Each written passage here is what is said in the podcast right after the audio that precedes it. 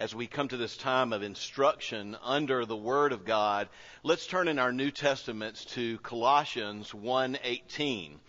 Colossians 1.18.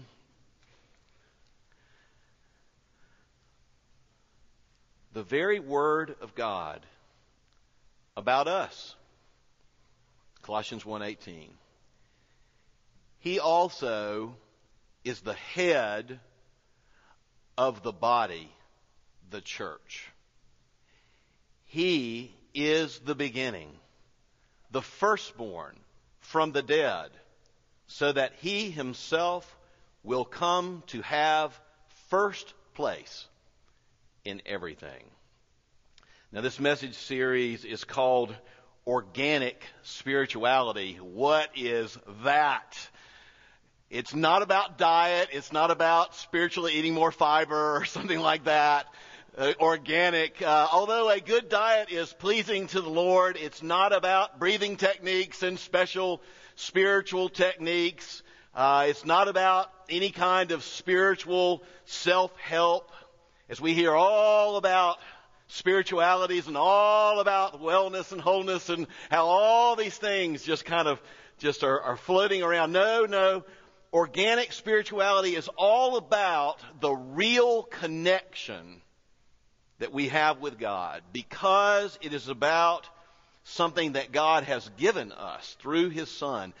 God, the Father, Son, and Holy Spirit. God the Holy, God the, the unachievable, God the unreachable by sinful humans took up humanity, took up human flesh, became one of us to come and rescue us, but not just to rescue us in the sense of moving us from one category to another and now you're among the saved, but literally to connect us to himself through his flesh. Jesus, God became a man. The Word became flesh and dwelt among us. And it is through Jesus and it is through what Christ did on the cross on our behalf. Remember what he said, My God, my God, why have you forsaken me? And the answer is because he took my sins as one of us. He took your sins upon himself and was punished in our place. And he has obliterated what comes between us and God. And when we put our trust in Christ, we not only have a relationship with Him, we have union with Him. There's just nothing in between. It's so close. It is union, and He will always be there. And He will always give us all we need as we live with Him. And so from Colossians 1.18, I want to talk about two things that we find that we are looking for and we find from this text. First, we find our identity. And second, we find our family. We find our identity when we become through faith in Him and what He's done, and when we receive the risen Christ into our lives, we have union with Christ. Uh, you could put it this way we are in Christ. That's used 161 times in the Bible. We are in Christ, Christ is in us. But you know, at that same moment when we put our trust in Him and we have union with Him, not to ever be severed, at that same moment we gain another relationship at that very same moment. And that is with the body of Christ. United to Christ, we are also united to one another as his body. We read in Colossians 1:18 and Christ is also head of the body his church. Now it's really interesting about the closeness and the sense of union in all of this and how profound it is. You know, the Bible teaches that in one sense, I mean, definitely Jesus and his church are, are different, but in one sense, you can't really distinguish between Jesus and his church because he's the head of the body any more than you want to lop a head off of a body. So they're so much one that they're, in a sense, indistinguishable. And we, we, we remember in the book of Acts when the apostle Paul, as he was writing up to Damascus. He was persecuting the church. He was going to bring the believers back in chains. He's going to put a stop to this, this cult, this sect of the Nazarene. And God apprehended him on the way and knocked him off of his horse with this bright light and, and this thunder. And do you remember a question came from heaven to Paul? Saul, as he was called. Saul, Saul, the voice said, why do you persecute me? Who are you, Lord? Because Saul knew that that was God speaking. I am Jesus, whom you persecute. This is fascinating because all of the book of Acts up to this point talks in, strictly in terms of Paul persecuting the church. And when Paul even talks about his life before he met Christ, he says, I was the persecutor of the church. I was the persecutor of the church. So why does Jesus say, Saul, Saul, why do you persecute me? Because Jesus and his church are just that close. And you can't have Jesus without his church. He is the head of the body, which is his church. I mean, this is, this is kind of exciting because it kind of talks about who we are and why we belong with God and why we belong in the body of Christ. Because of this, the, the kind of this, I don't know maybe how to say it, Jesus, yes, church, no. Yeah, I like Jesus, but I'm not, I don't really need the church. Can I just say that at base, at, at the lowest common denominator, speaking biblically, that, that is a very unnatural thing to say. Why? It's unnatural because the scriptures teach that you can't have Jesus the head without having the church, his body, in the bargain. And there's no such thing as somebody who has union with Christ that does not also have union with his body. There are, there's such thing as people denying their union with the church. But there's no such thing as a real believer that has no union with the church. One scholar states just as a foot has no life independent of the body, so too I have no independent identity apart from Christ's body. It's, we are the church. The church in the building. The church isn't just a sociological movement for morality. We are the church. it, it is an organic, living organism, a body, like your body is living and organic right now. That's who we are in union with Christ and in union with the church. And you literally have to reject who you are to live apart from His church as a Christian. It is denying your true identity. And this is so important because union with Christ and therefore union with the body is our true identity. And at, and at a time where there are many discussions about identity of all different types, that is the, one of the big buzzwords now.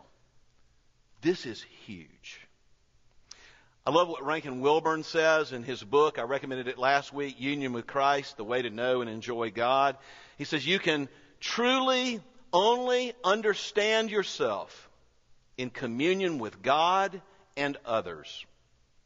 He says this is very foreign and counter, a very foreign and countercultural concept in our individualistic, individualistic understanding of identity. And this is the sentence I love. But at the deepest level, we don't form our own identities. We find them in Christ. We are given our identity as a gift because we are given salvation with Him and union with Him and with His church. I just love that language. We don't form our identity, we find it. Wouldn't it be great if we just went ahead and believed that and just quit worrying about our identity and just embrace who we are as children of the King? Just embrace who we are as the beloved of God, the forgiven of God, the very adopted sons and daughters of God. And if we could just embrace that and embrace, therefore, that we have brothers and sisters all under the headship of this Savior, it would be wonderful. Because this, this is our real identity if you know Jesus. This, this is the best one. This is the true one. This is the healthiest one. This is the lo- most love based identity. This is the most meaning based identity. This is the most un- one another based and other center based identity that we can have. And in the scriptures, in our text, just Colossians 1:18, it gives the reason why this is so important. It gives us the reason why this is so. Let's go back to Colossians 1:18. He is also, I'll talk in a minute what comes before that. He is also the head of the body, the church, and, or it really could say for, because he is the beginning. He is the firstborn from the dead in order that he himself will come to have first place in everything. He is the beginning. Now, if you, if you read Colossians 1, 1 through 17, everything that, that comes before this, it's talking about the preeminence of Christ over all creation. It's talking about how He is the one from the beginning. He's the creator and everything holds together in Him. Uh, he is the one who, who, who is over all things. And um, it's just glorious. But we start at verse 18 of Colossians 1, and it's not about creation and the praises of Jesus because of creation. It's about the new creation. It's about redemption. It's about Christ and his new creation, Christ and his church. He is also head of the body the church. He is the beginning, the firstborn from among the dead. What does it mean? The meaning he is from the beginning is simply this. He is the original. We derive our life in him from him. He is the original source of the church because he's the firstborn from the dead. Now, we know Jesus wasn't the first person to rise from the dead in the scriptures. We have some people in the Old Testament, we have some people in the New Testament, but you know the difference between Jesus' resurrection and those resurrections is this. Those people came back to life and then they died. They died again. When Lazarus came out of the tomb, you know, he stinketh, don't come out, Lazarus, and, and, uh, yeah, it was amazing the power of Jesus to literally give life to the dead. And it reminds us what he does in our lives. But Lazarus died later. No, Jesus is raised and ever lives and reigns at the right hand of the Father. And what it means is this, is that in himself, who is from the beginning, who is the source, because he is raised from the dead, the firstborn from the dead, in himself he has life. And in union with him, we have life in him. And we have life together in him. We're going to live forever in him. This is, this is amazing stuff. So, first, we share our identity in Christ. We are in Christ. We are in the body of Christ. That's who we are. Secondly, we not only find an identity, we find a family. There's different things that the church is called. It's called the body, it's called the army of God, it's called the family of God, it's called the flock. I mean, there's just a lot of different things that metaphors for the church.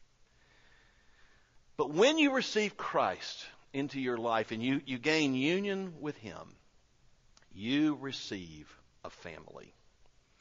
The body of Christ equals brothers and sisters.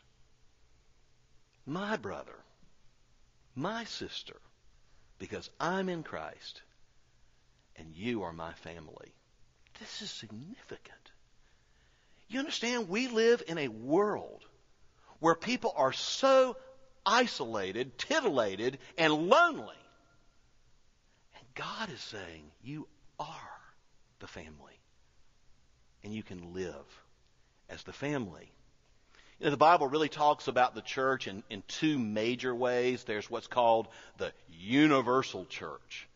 And by the universal church, we simply mean the church in all the world right now, and technically throughout all time. All the people who have ever believed, Old Testament, New Testament, and are in the world and will believe that whole number, you know, that one day will, will be at that, that last banquet of the Lamb in heaven. That's the universal church. And that's precious to us. Jesus is the head of his body, the church throughout the world. That means that if somebody is in China or if somebody is in Iraq and they know and love Jesus, they are our brothers. That means that we not only have identity with them, we identify with them. That's why we pray for the persecuted church. That's why we give money to help these refugees that are having to flee from ISIS. And you need to do that. You need to go online and do that. The universal church is beautiful. The, the universal church, you know, it, it's great because it, it is across any racial boundaries. It's across any geographical boundaries in all places and all situations. But you know, other passage, in this passage here, that Christ is the head of the church, I mean, it can be very much interpreted as head of the, the whole church, and we are all members of that under his headship. But there are other passages that are, are very much more local church oriented. See, that's the other way the Bible talks about the church. There's the big body throughout the world, but then there are these local congregations, these local flocks that God Himself puts together, and that we are a family. I'm going to read a few passages. It's just beautiful. See, this is what distinguishes us from the Rotary Club. This is what distinguishes us from every other group. I like the Rotary Club, by the way. Just didn't want to answer any email.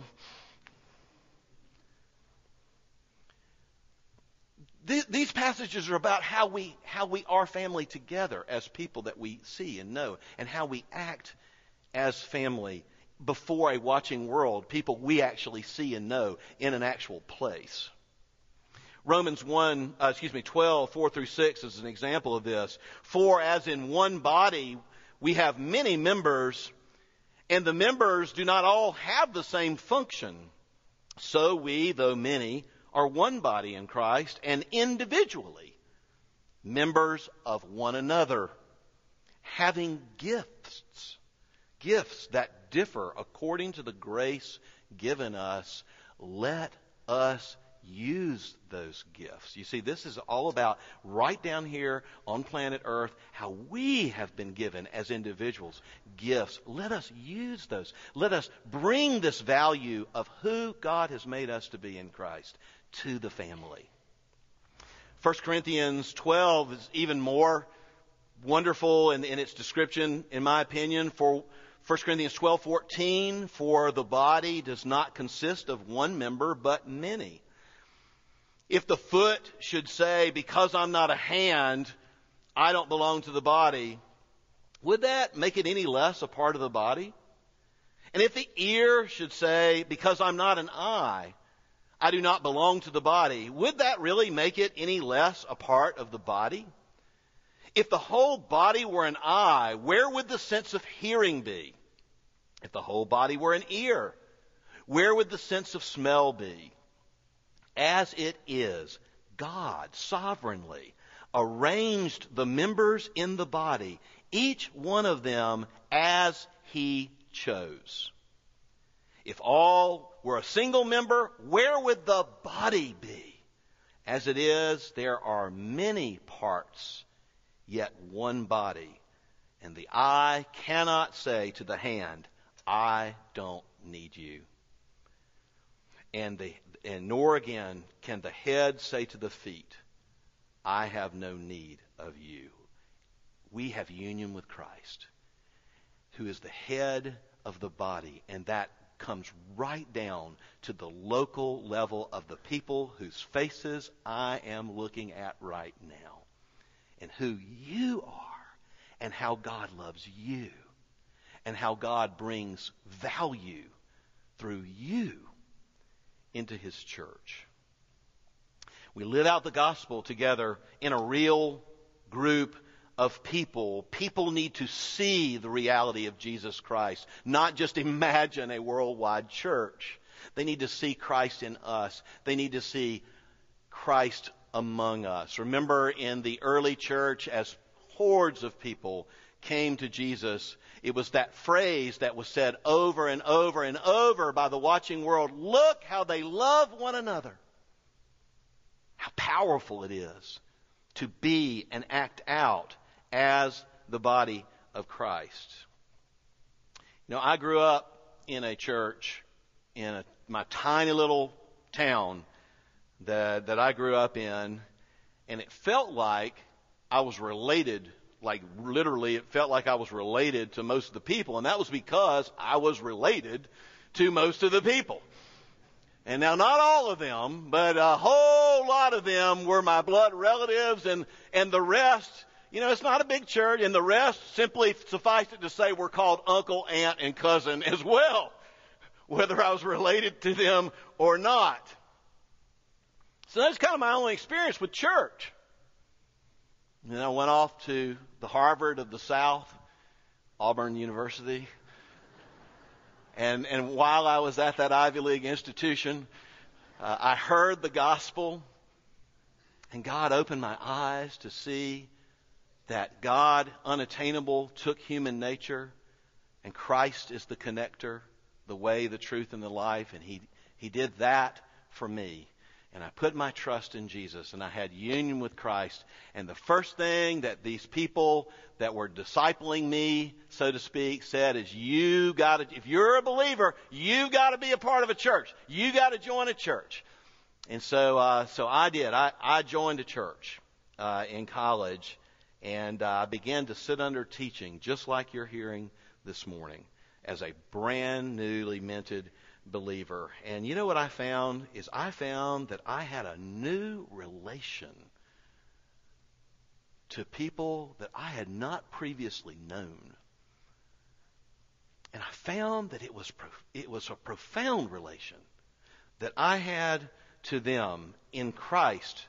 They were my family.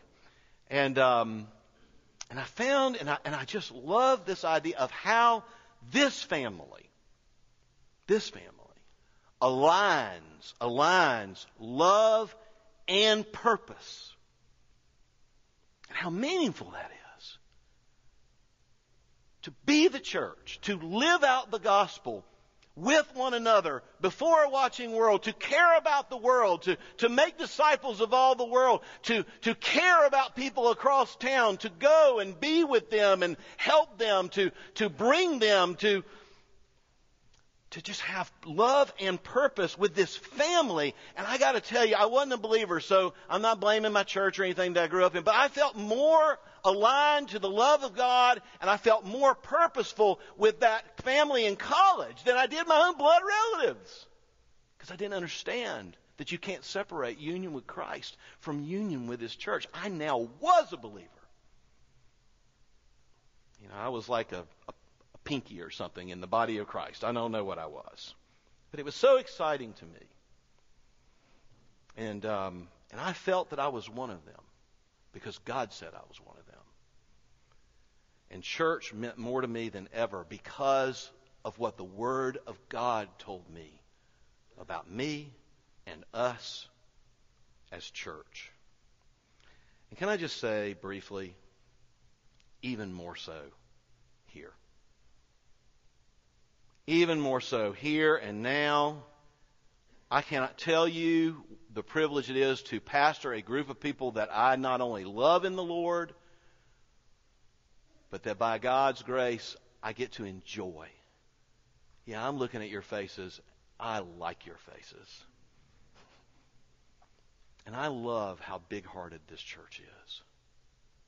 I love how open armed this church is. I love how, how nearly absence of gossip and sniping this church is.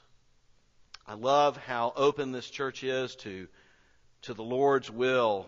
And I marvel at the gifts that are possessed in this local body of Christ. And I, I love the, the fellowship and, and the familyship that I enjoy with you. We have union with Christ, the head of his body. Therefore, we are members of one another. In this place, before real people who need Christ, we can love one another. We can prefer one another. We can serve one another in love with the gifts that God has given us. That's the reason, reason it's different from the Rotary Club. You don't have spiritual gifts to, to do Rotary. And you have these Holy Spirit given gifts to function with, where love is aligned with purpose in this church and in the local church.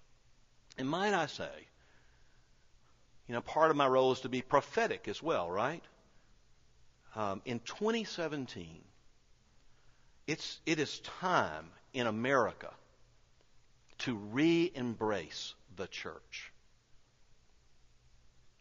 Everything you see in terms of what the polls of people are and the direction of the church are not encouraging things. And people say, yes, Jesus, church, no. I do not think they understand that we are church. It is time to re embrace the church. It, this is the precise moment to say the opposite of what you are being told. You are being told you are your own person and you can be whatever you want to be and you can do whatever you want to do and you determine your own identity. No, that's not what the scriptures teach. If you are a believer in Jesus, you have an identity. In union with God as a child of God and a brother and sister in the beautiful body of Christ. Let us embrace our identity. Let us embrace who we are. Come, let us recommit to what is and what can be in Jesus under his headship. Let us serve one another in love and let us love the world around us as his children and as his church. This is a passage that is a call to recognize union with Christ and union with the church because we share in that resurrection life together. This is a call to commitment. And how do I know that? Look at the text one last time. Did you notice that little word, that little phrase at the end of verse 18? Let me read the passage again. He is also head of the body the church. And he is the beginning and the firstborn from among the dead, from the dead, here it is, so that he himself will come to have first place in everything.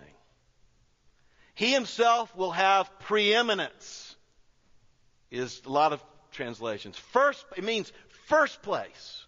This is a call to commitment. This is a call to realignment to biblical priorities that are all about biblical gifts that we can enjoy and give to others. Are you giving Jesus and his church first place? You are his church. We are not to be a virtual family. We are to be a real family. Now look, the same sweet little faces I'm looking at, those are sinners. Like the face you're looking at. And will we, will we have bumps and bruises? Will we get out of sorts? Will we get out of line? Yes, we will. But you know what? We will repent. We will say we're sorry. We will reach out. We will maintain the unity of the Spirit in the bond of peace. This isn't some panacea place. This is us, y'all. And we have Christ. And we are sinners. And Christ is at work in our lives. And the world also can see our repenting and see the authenticity of how Christ is working in us and changing us over time as well. We do not need to be a virtual family. That means we are together. That means we make it a priority to be with the body of Christ at minimum in the public worship of God. I know I'm preaching to the choir. You're here. But this is what, what the scriptures teach. It means that when you are not functioning as a part in reality with your presence and your gifts, we are poorer because of it. And when we are functionally connected, we can be a part of something that we actually long for that only, only the church can give. I love what Augustine said God is my father and the church is my mother. Only the church can give. That's the way God made it. He's the head of the body, his church. And this morning, we learned that this is not only because of what the church can give us spiritually, through what we call the means of grace, through the word and prayer and sacrament. And, and hey, I can pick up some of that stuff online anyway. Here this morning, it, it is more in this passage that we are organically together, placed together. This is our identity together. Through our union with Jesus, this is who we really are, and we can live into that together. And when we live into that together, watch out. Not only is it an incredible thing for our own lives and our own soul, but watch out. That is how the kingdom comes.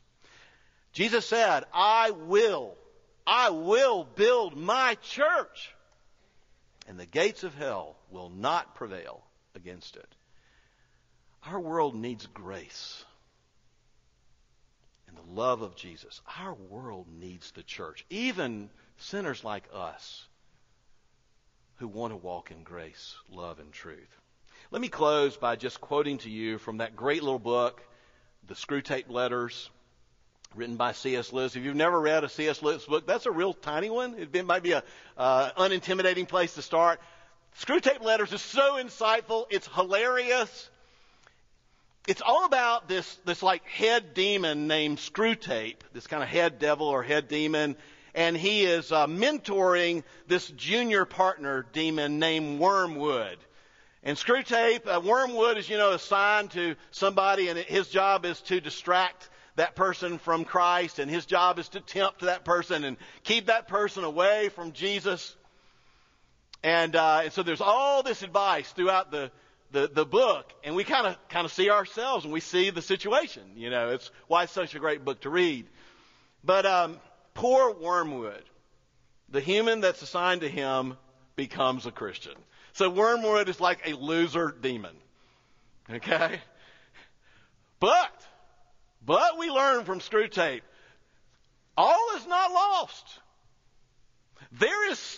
Time to do a world of damage to this person. All is not lost. He can still be distracted. Screwtape says that Wormwood's mission basically has now changed. It was to keep that man from coming to Jesus. Now his mission, Wormwood, uh, Screwtape says, Wormwood must convince that human that the church isn't necessary. Screwtape tells his junior partner that, hey, on the bright side, fortunately for the kingdom of darkness, human beings so often never see the church as it actually is in the spiritual realm.